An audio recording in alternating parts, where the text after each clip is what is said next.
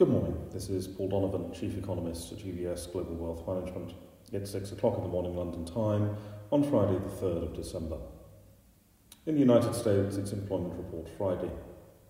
With the focus of markets on inflation, it's worth reiterating that average hourly earnings tells us somewhere between very little and absolutely nothing about labour costs. There are just too many structural changes in the US labour force at the moment and the rise of automation, especially for some lower skilled service sector jobs, means that productivity is lowering wage costs, especially for lower skilled areas. The data should show a robust increase in the labour force numbers, with more evidence that lower income US citizens have spent their accumulated savings. It will be interesting to see if pressures to seek work have increased. It's worth remembering that the very strong pace of business startups may be distorting this data. If the Bureau of Labour Statistics has not factored in business startups properly, employment could actually be higher than reported. It's just self employment rather than payroll employment. Meanwhile, members of the US Congress have actually been doing their jobs, which is somewhat unusual, and have passed legislation which will prevent a government shutdown. The government is now funded until February.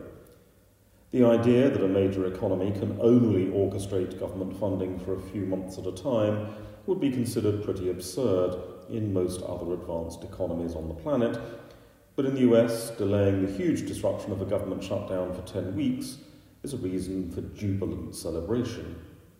The markets were not really anticipating a shutdown, but there was a risk, and that risk factor has now been removed for the near term. In the glittering wonder that is the euro, we hear from ECB President Lagarde, because of course we do. However, we also hear from ECB Chief Economist Lane. The ECB policy question for 2022 is whether or not they will scale back bond buying more aggressively. This is nothing to do with the precedent of the Fed, the Bank of England, or other central banks, and more to do with the fact that liquidity is just not going to be needed so much in the euro area.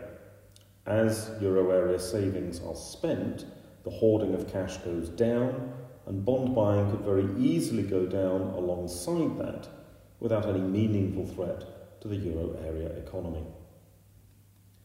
For global inflation watchers, OPEC has agreed to continue to increase oil production next year. This is in spite of the decline in oil price in recent days. While the oil price actually rose very slightly on the news, this is something that will be seen as reducing the headline and core inflation pressures in 2022. Oil is not as important as it was to the world economy, as global economic activity is more energy efficient and other energy sources have become more important. However, it does still feed into both headline and core inflation rates, and it plays a disproportionate role in influencing consumer inflation perceptions. This last point may make the decision more important politically. That's all for today. Have a good day.